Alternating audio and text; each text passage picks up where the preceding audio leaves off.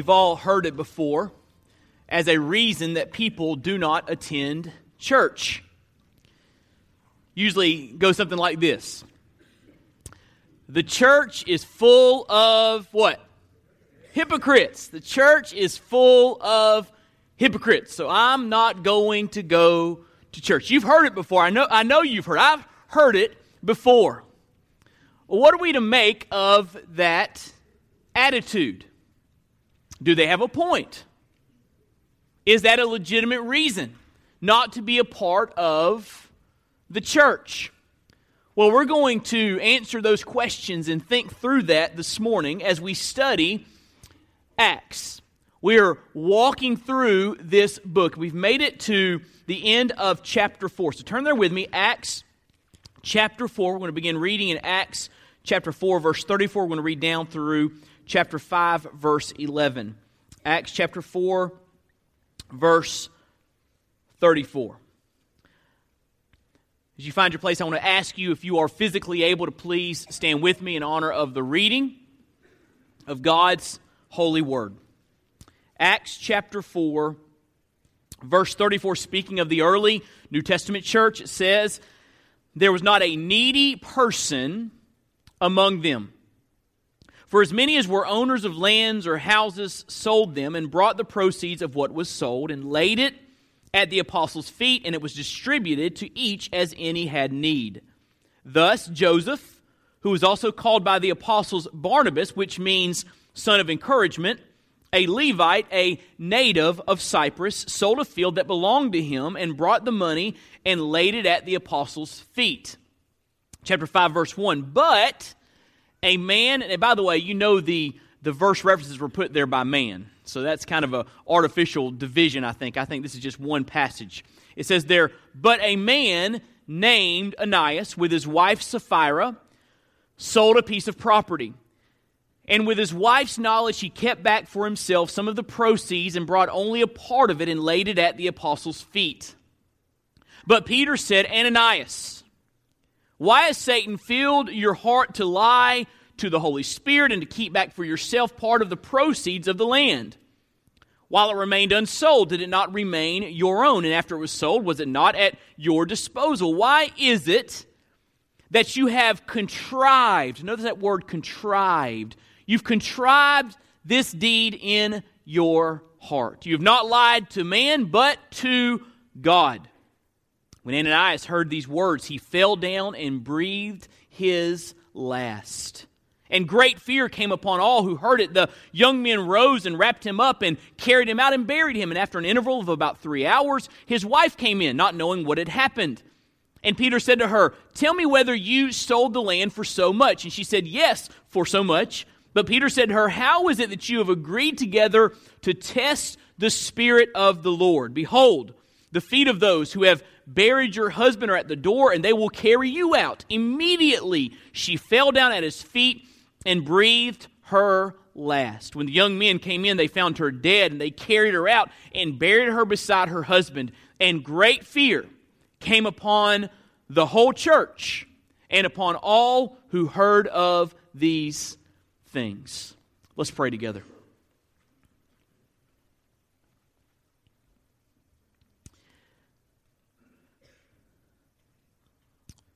Sovereign Lord, you are the great I am. And what a privilege to gather with this faith family and to know that you are here with us. Lord, to know that your presence is here. The great I am is here. And God, I pray that this time of Bible study would be life changing. Would you, Lord, by the power of the Spirit, open the eyes of our hearts that we might see the truths of Scripture and we might, Lord, have a, a desire to apply those truths to our lives. We, have, we might have a desire to obey those truths. And Lord, as your Spirit moves among us, may the name of Jesus be lifted up in this place because it's all about Jesus. And so, Lord, Grant us the grace to grow through this study of your word. grant us the grace to lift up the matchless name of Jesus.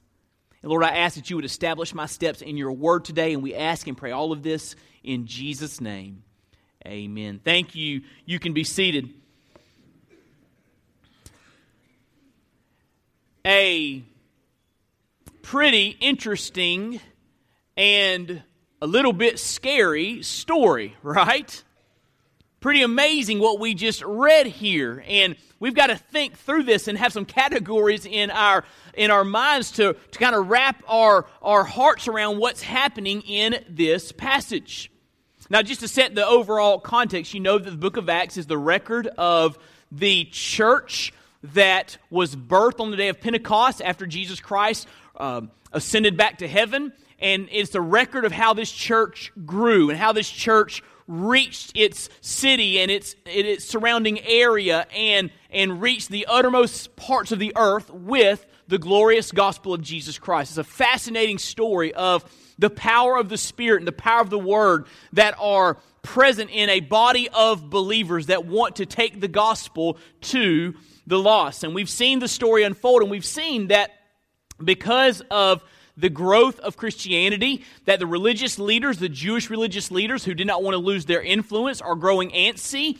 And they began to intimidate and threaten the believers, saying, You don't need to talk any more about Jesus Christ. So they're facing the outward threat of intimidation and persecution. But here we see that Satan shifts gears a bit to try to infiltrate and disrupt the church from the inside, to stop the advance of the gospel.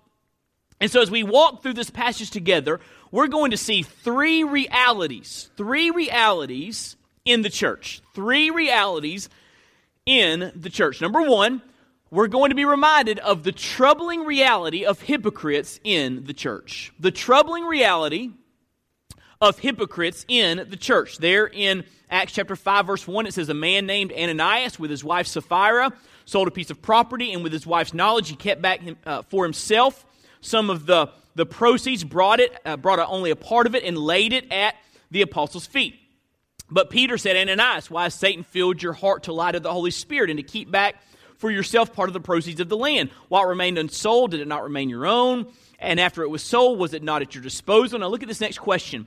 Why is it that you have contrived this deed in your heart? So, what Ananias and Sapphira did was contrived, thought up in their hearts. Now, that word contrived there is a translation of the same word that's translated laid in verse 2. Look what it says in verse 2.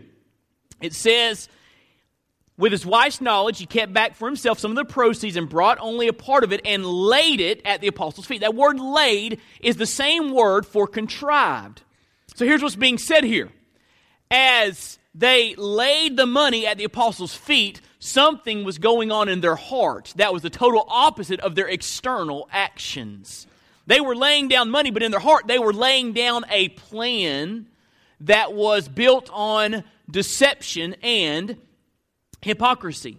In other words, Peter, by using the same word, is saying that what they did publicly and what was going on in their heart were two different things. And here's what we need to learn from that. You know that you can do something externally, publicly, that is at odds with what's truly going on in your heart, right? You, you can do that. It, it, it's called hypocrisy. So, as we think about hypocrisy, I want to just share with you the definition of a hypocrite. What, what, what do we mean we use the word hypocrite? Well, this definition uh, comes from dictionary.com. It means a person who pretends to have virtues, moral or religious beliefs, principles, etc., that he or she does not actually possess. So it's pretending to be someone that you are really not. And it usually is used in the context of religious activity. So pretending to be religious or spiritual when really you are not. Warren Wiersbe writes, Hypocrisy is deliberate deception, trying to make people think, listen, we are more spiritual than we really are.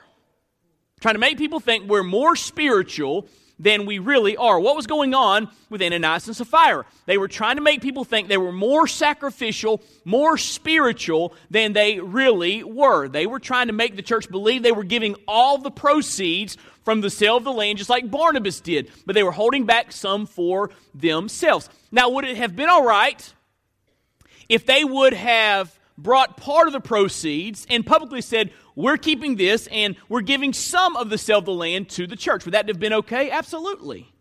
Absolutely. The, the, the sin comes in them trying to deceive everyone and thinking they're giving all of it. They're trying to look more spiritual than they really were. So that's where this word hypocrite comes into play. In classical Greek, the word hypocrite was used of actors in plays. You know, in, in Greek tragedy or Greek drama or Greek comedy, uh, the actors would, would put a mask over their face to convey the emotion of their character. If they were supposed to be grieving, they would have a sad face over their, their face. If they were uh, a, a, happy character, a joyful character, they would have a smiling mask they would hold over their face. And, and that, that, that play acting was called uh, hypocritos, being a hypocrite, acting out a part. And it came to be used of people that were acting more religious and spiritual than they really were. A hypocrite is someone that keeps a mask over their face. They're trying to keep the spiritual mask up all the time so that you think they are farther along in their journey with God than they really are. That's a hypocrite. I read a story just this past week about a teenage boy in West Palm Beach, Florida and the opening line of the story said this A teenage boy wearing a white lab coat and carrying a stethoscope masqueraded as a doctor at a Florida hospital for a month until his Doogie Howser act was derailed this week. So, this 17 year old young man found a lab coat, said doctor on it, put a stethoscope around his neck, and started making rounds in the hospital started walking in with other physicians and watching what was going on and people thought he was a physician and he got away with it for a month. Was he a physician? No. Had he been to medical school? No. Did he know what he was doing? No. But he made everybody think through his appearance that he was a real medical doctor. That's hypocrisy right? That's hypocrisy. And that's what's happening in this passage with ananias and Sapphira. That's the definition of a hypocrite. But, but how does a person get to this place? Well, in this text, we're going to see the making of a hypocrite. How a person gets to a place of, uh, uh, uh, of this level of hypocrisy. Where does the hypocrite come from? Well, first of all, satanic influence. Satanic influence. Look what it says there in chapter 5, verse 3. After Ananias brings the proceeds from the sale of the land, Peter said, Ananias, why has Satan filled your heart to lie to the Holy Spirit? So, who filled his heart to lie? Satan did. He is under the influence of Satan himself. In other words, Satan and the demonic realm loves to move us to hypocrisy. Because the demonic realm understands that hypocrisy ruins lives and hypocrisy harms the witness of the church. And so Satan loves to work in our lives to move us, to give us a desire to be hypocrites, to portray ourselves as more religious or spiritual than we really are. Now, it's interesting to note that earlier in the book of Acts, Satan brings intimidation and persecution from without to stop the advance of the church but he will also, listen, he will also attempt to destroy from within. What we're going to learn in Acts is that Satan will intimidate to try to stop us from preaching the gospel. He'll try to bring external pressure to bear on us, so we'll be uh, uh, fearful in sharing Christ. But not only will Satan intimidate, listen, Satan also attempts to infiltrate. He wants to get in the middle of what's happening in God's church and sow seeds of hypocrisy so he can stop the advance of the gospel. Satan will tempt you, listen, to put on a religious show for others. He will tempt you to put on a religious show for others. He give you this desire to make yourself be or portray yourself to be more spiritual than you really are. And we could just go through the list of areas in our in our church culture, in our society that we see hypocrisy playing out. But I'll let the Holy Spirit do that in your life.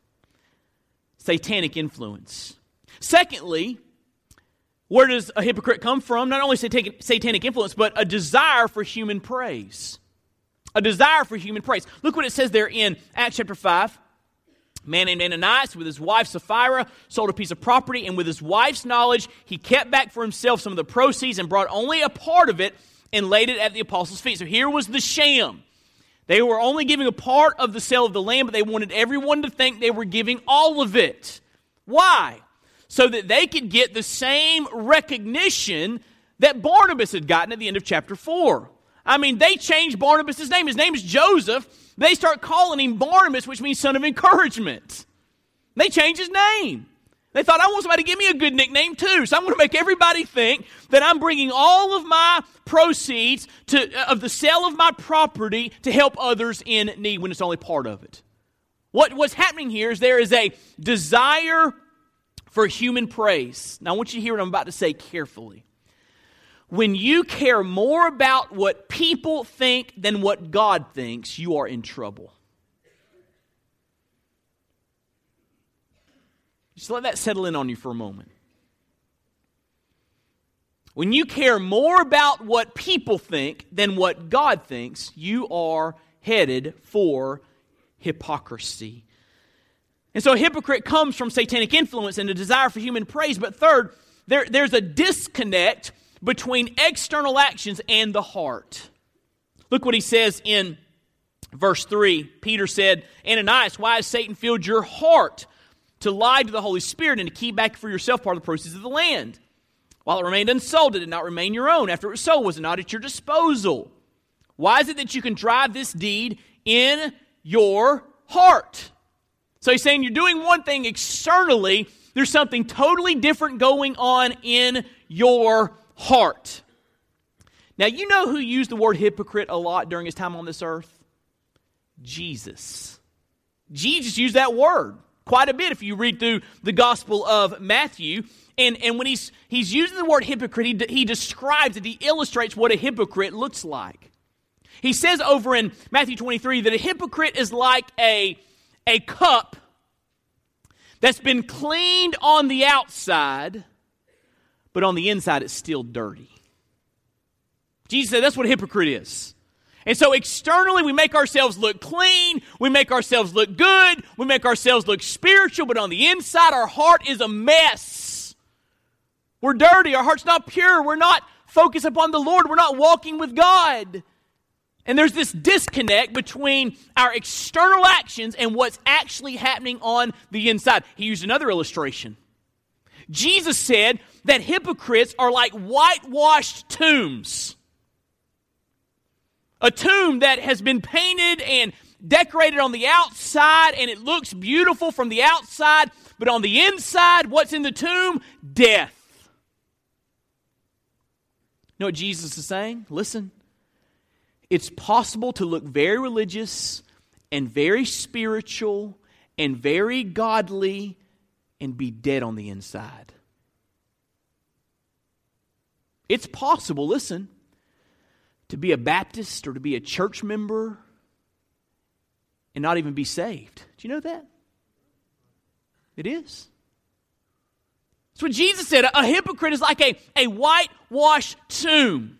So, where does hypocrisy come from? It comes from satanic influence and this disconnect between heart and external actions, a desire for human praise. But last, hypocrisy comes from a deceitful manner of life. Look what he says in Acts chapter 5, verse 4. Why, why is it that you have contrived this deed in your heart? You have not lied to man, but to God. So he gets to the heart of the matter. Hey, Ananias, you are lying. Your deception is dishonest. You are living a deceitful life. And that's hypocrisy, isn't it? I mean, if you are trying to carry out this, this spiritual facade for others to be impressed by, then you are lying. You are bearing false witness. That's what it says. Hypocrisy comes from a deceitful manner of life. So we see in this text the, the troubling reality of hypocrites in the church. Are there hypocrites in the church? The answer is yes. Yes, there are. There are people that are not the real deal. There are. It's the reality of, of the kingdom. The kingdom is growing, people are getting saved, genuinely saved, but Satan is also sowing tares among the wheat and people are putting on a religious show and they may be dead on the inside. And it's even possible for Christians who've been truly saved that try to promote themselves as being more spiritual than they really are. Hypocrisy. So we've seen the troubling reality of hypocrites in the church. But number two, I want you to see the awesome reality of God's presence in the church. The awesome reality of God's presence in the church. One of the key characteristics, one of the key trademarks of a true Bible believing New Testament church is this God is in her midst. And that's an awesome reality, right? God is in her midst. And, and God in this passage is showing the believers in Jerusalem that He is there. The awesome reality of God's presence in the church. Look what it says in verse 5. When Ananias heard these words, he fell down and breathed his last. Verse 10 Immediately she, Sapphira, fell down at his feet and breathed her last.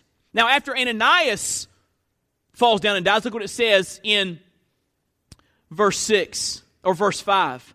Great fear came upon all who heard it. And after Sapphira dies, look what it says in verse 11 great fear came upon the whole church and upon the, uh, uh, all who heard of these things. Why did God act, listen, so quickly, so decisively, so severely? I mean, it happens quick, right? Immediately the word is, is used. And we're not talking about just chastisement. I mean, they drop dead. I mean, they just die. So why did God do that? I mean, do we need to be concerned about that here? Say you're, you're in your connect group and you hand someone your, your tithing envelope. You say, Here's my tithing envelope, but you really only wrote 9% of your actual amount there, and it's not 10%. Is God going to strike you dead? If not, then why does it happen here? Why does God move so quickly, so decisively, so severely? Well, I'm going to give you several answers to that question. First of all, God wants his people to understand his holiness. God wants his people to understand his holiness. Verse 5, verse 11, it says, Great fear. Magos phobos. Phobos, where we get the word phobia from, fear. Magos, mega, great. Great fear came upon the church and all in the surrounding area who heard about it. Can you imagine these conversations taking place in Jerusalem? Hey, did you hear what happened today? This guy named Ananias and his wife Sapphira, they sold some land and want everybody to think they were giving all their land to the church to help needy people, but it wasn't all the all of their proceeds. It was just part of it. They want everybody to think it was all of it. But you know what God did? God God struck them dead. Can you imagine people going, wow, maybe you shouldn't play with God. Maybe you should take God seriously. You know what happened here? People began to take God more seriously. That's what the word fear means. They had this deep reverence for God. They began to take Him more seriously. And so God wanted His people in this passage, and He wants us that are studying it today, He wants us to understand that He is a God of love, a God of mercy, a God of grace, but He is also a God of holiness that we are to take seriously with our lives. He's a God of absolute moral perfection. The Bible says He is light, and in Him there is no darkness at all. Secondly, why did God act so quickly, decisively, and severely? God wants His people to understand the seriousness of hypocrisy. He wants us to understand that hypocrisy is a big deal. Verses 3 and 4, He says, Why has Satan filled your heart to lie to the Holy Spirit? You're lying to God. You're living out this fraud before God. And look what it says in verse 9. Sapphira, Peter said to her, How is it that you have agreed together to test the Spirit of the Lord? Why is hypocrisy such a big deal? Because you are living a deceitful life before the very presence of God. You're not fearing Him. You care more about what people think than what He thinks. And God strikes Ananias and Sapphira dead so that they and we will understand the seriousness of hypocrisy. This act of judgment served as a deterrent to anyone else that wanted to go the way of the hypocrite. You think anyone else in the church wanted to lie about the amount they were bringing? no. No. God was deterring them against hypocrisy. John Piper says it in a very stark way. Listen what he writes. The reason they drop dead is to give a stunning warning to the whole church that phony Christians will all end up this way sooner or later. Listen to me. You may be here this morning and you're trying to put on an appearance to others, but you're dead on the inside. You're not a true born again believer in Christ, and you're trying to make everybody think that you're spiritual. God may not strike you dead this morning. Matter of fact, He probably won't. I'll show you why this is a special instance in a moment. But if you don't genuinely get saved, one day you will die a great death in that awful place called hell. A death that never ends eternal destruction separated from the very presence of God. So let Ananias and Sapphira cause you not to walk, but to run to Jesus and say, Listen, I want him to change me on the inside. I want to be a genuine, true believer in Jesus Christ. I don't want to keep up the sham and the pretense. I need salvation. This story is a warning against the seriousness of hypocrisy.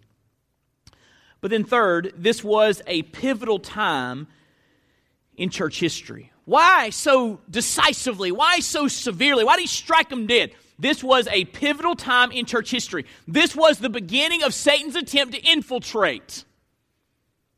And he wanted them to understand how serious this was.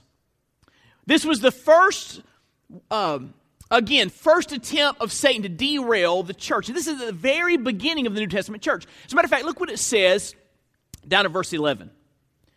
It says in Acts 5, verse 11, great fear came upon the whole church, ecclesia. Now, let me tell you something cool. That's the first time the word church is used in Acts.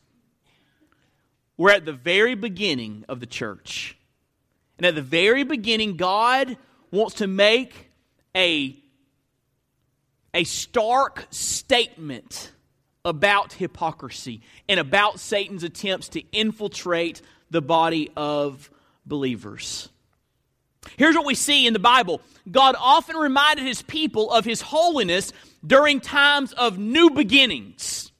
If you go through the Bible and you look at new beginnings for God's people, you often see God act in a very severe manner to set the tone of his holiness for the people of God. For example, when God wanted to send Moses to Egypt and say to Pharaoh, Let my people go, he called him at the burning bush, he sent him on his way. But at the end of chapter 4, something interesting happens. The Bible says that Moses had not circumcised his son like he had told uh, the descendants of Abraham to do. So the Bible says that one night God was coming to kill Moses. And his wife, Zipporah, had to intervene and circumcise uh, their son so that Moses wouldn't be killed by God. So, the beginning of this, this great exodus that God's going to do, God needed to remind Moses Moses, deal with areas of neglect in your life. Moses, take me seriously. Moses, do what I've told you to do. And at the beginning of the Exodus, he had to set the stage and remind Moses of his holiness. In Leviticus, shortly after the, the tabernacle was fashioned according to the instructions of God, this place that would serve as the, the center of worship for God's people as they were in the wilderness. God killed Nadab and Abihu because they offered false fire to the Lord. They, they took matters in their own hands. Instead of obeying God's prescriptions for how the worship was supposed to happen, they said, We're going to worship the way we want to worship. And they offered this strange sacrifice that God did not prescribe. And so God struck them dead. This was the beginning of the tabernacle worship of Israel where his presence would come, God's presence would come among his people. At the very beginning, he needed to set the tone I am holy. Take me seriously. 2 Samuel 6. It's the beginning of the ark coming to the capital city of Jerusalem, a new era among God's people. The ark would be there in that great city. His presence would come down among his people. They would worship him in that city. And as the Ark of the Covenant is being transported to Jerusalem, there's a man named Uzzah. And the cart shifts, and the ark is about to hit the ground. And Uzzah just reaches out his hand to steady the ark so it would not hit the ground. You know what happens? Uzzah is struck dead by God. Why? I mean, he's just trying to stop the ark from being damaged. You know why? Because God said, no one touches the ark.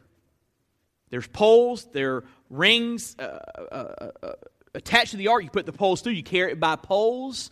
You don't touch the ark. It symbolizes my presence. You can't approach me on your own terms. So at the beginning of this era of of worship in Jerusalem, where the Ark of the Covenant was there in the center of the city, God wanted to set the tone, reminding them, hey, I am holy. You know what happens after that?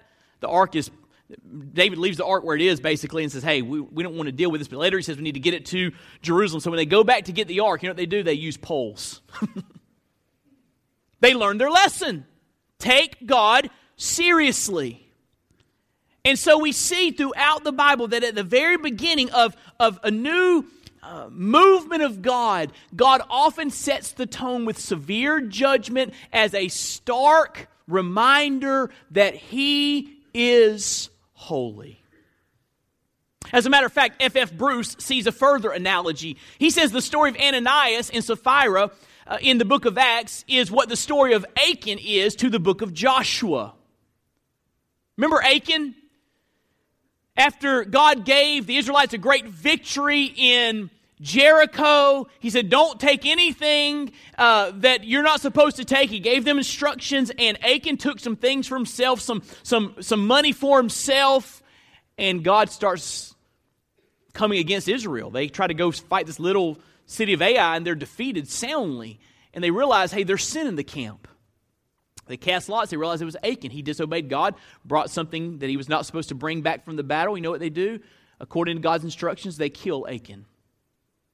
Wow. Why? The beginning of this conquest of the promise. This is, this is the beginning of their time in the promised land. A new beginning for God's people. God wanted to remind them, I am holy. Got it?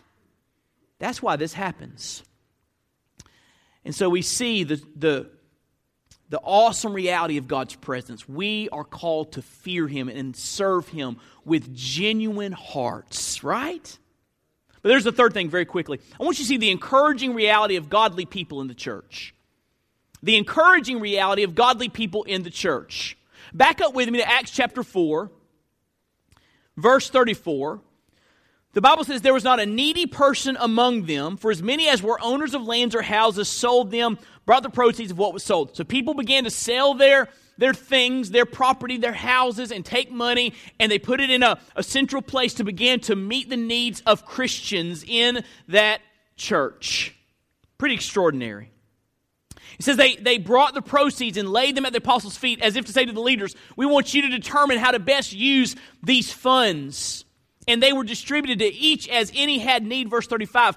Thus Joseph, who was also called by the apostles Barnabas, which means son of encouragement, a Levite, a native of Cyprus, sold a field that belonged to him, brought the money, and laid it at the apostles' feet. Yes, there are Ananiases and Sapphira's in the church, hypocrites, just playing a role, just acting out spirituality when their heart is far from God. But listen to me and hear me carefully. There are also Barnabases in the church. There are also Barnabases in the church. The encouraging reality of godly people in the church. Barnabas is an example of genuine compassion. He sells his field because he wants to help people. So he's a model of compassion. Barnabas is an example of genuine encouragement. His name is changed. Hey, you're so encouraging, we're going to call you Barnabas, son of encouragement. And by the way, we have not heard the last of Barnabas. He plays a major role in the expansion of God's church throughout the book of Acts. We'll see a lot from Barnabas in the coming weeks and months. And so he's an example of genuine compassion, genuine encouragement. By God's grace, listen, there are genuine believers in the church. Over in 2 Timothy chapter 1, Paul's writing to his young protege, the pastor of the church in Ephesus, Timothy. And he says to Timothy, he says, You are a man of genuine faith. You know what the word genuine is in, in Greek language? The, the letter A is placed at the front of a word to negate the meaning of the word. So that word genuine that Paul calls young Timothy is the word hypokritos, hypocrite, with an A on the front. You're an, you're an ahypokritos. In other words, you're not a hypocrite. That's what the word genuine means. And there are people in the church of the living God that are genuine believers by God's grace. Now, listen, I did not say perfect. Did you hear me say perfect? I didn't say perfect. If you're looking for perfect, you're, you're going to, you're going to be sorely disappointed. But the church does have Barnabases, genuine believers in Christ who really want to make a difference. We got home from church this past Wednesday night, and Claire said, I love my church family. I just love my church family. You know why she said that? Because she was encouraged by the people of the point. She was encouraged by people that truly care for her and love the Lord and want to make a difference. You need to understand that, yes, they're hypocrites, but there are also people who are the real deal. And, someone might say, wait, I see all the hypocrisy in the church. People who are members of the church and call themselves Christians and they act a certain way in their home or in their neighborhood or on the job, and they're hip- I see all the hypocrisy everywhere. Listen, there's a lot you don't see too. There's a lot you don't see. You don't see a layman in our church that takes the lead in dealing with benevolence needs in the life of our church. He goes and sits with families and walks them through their needs and helps them and encourages them and just goes above and beyond. Yesterday, we opened our, our church facility for uh, a funeral. There was a tragedy in our community this past a week or two weeks ago, and and they needed a large place to meet, and so we opened up our building, and every seat in here was full. Every seat was occupied for this funeral. It was a huge. Uh, there was a huge response, people coming. What you, what you didn't see is you didn't see people uh, in our church serving in the kitchen, helping folks out, sweeping, mopping, moving tables and chairs. You didn't see that. People that really care about our community really want to make a difference. You, you don't see the widow in our church that is going to minister to others in nursing homes. Sitting there with people who, who can't leave their room or they're, they're, they're bound to that, that, that nursing home facility and they go and sit there with them and encourage them and pray with them and read scripture to them and love them. You see, you don't see that. And I could go on. You don't see the people on their knees praying for your soul. You don't see that. So, yes, there are hypocrites in the church. Congratulations, Sherlock, you figured it out.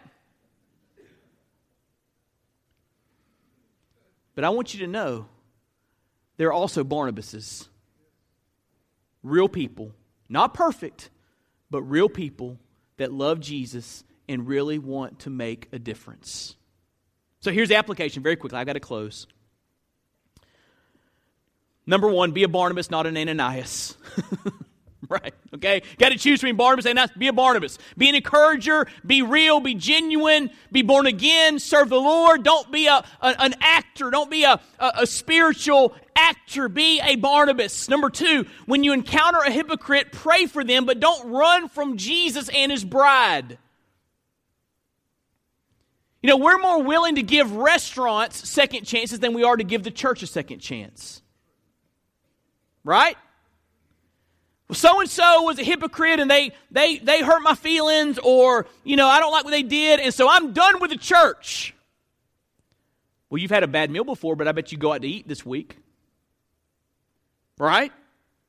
You give restaurants a second chance. What about the bride of Christ? The church of the living God. Jesus loves his bride, and the church is not perfect. Listen, the church is not perfect, but God is doing something in his church. He is making us and growing us and changing us and transforming us, and one day he will bring his bride home to heaven. When you encounter a hypocrite, pray for them, but don't let them derail the whole deal for you. What does, listen, what does their hypocrisy have to do with Jesus? What does their hypocrisy have to do with the fact that Jesus died on the cross for your sins and rose from the grave? Their hypocrisy does not change one iota the fact that Jesus, in His grace, saves sinners. So just, hey, pray for them. But, but listen, run to Jesus. And then, third, when you encounter a Barnabas, thank them and God for their life of encouragement. When you do come across a, Barnabas, just say thank you. Acknowledge how God's using them in your life. And thank God because God's the one that makes Barnabases, right? It's all God's grace. If there's any Barnabases in our church, it's because of God's grace. So thank God that God is doing something in those around you and you see it and you're grateful for it. Thank God for the Barnabases. Will you bow your head and close your eyes for a moment? I could go on and on, but let me just say this. How does God want you to respond to what He said to you today from His Word?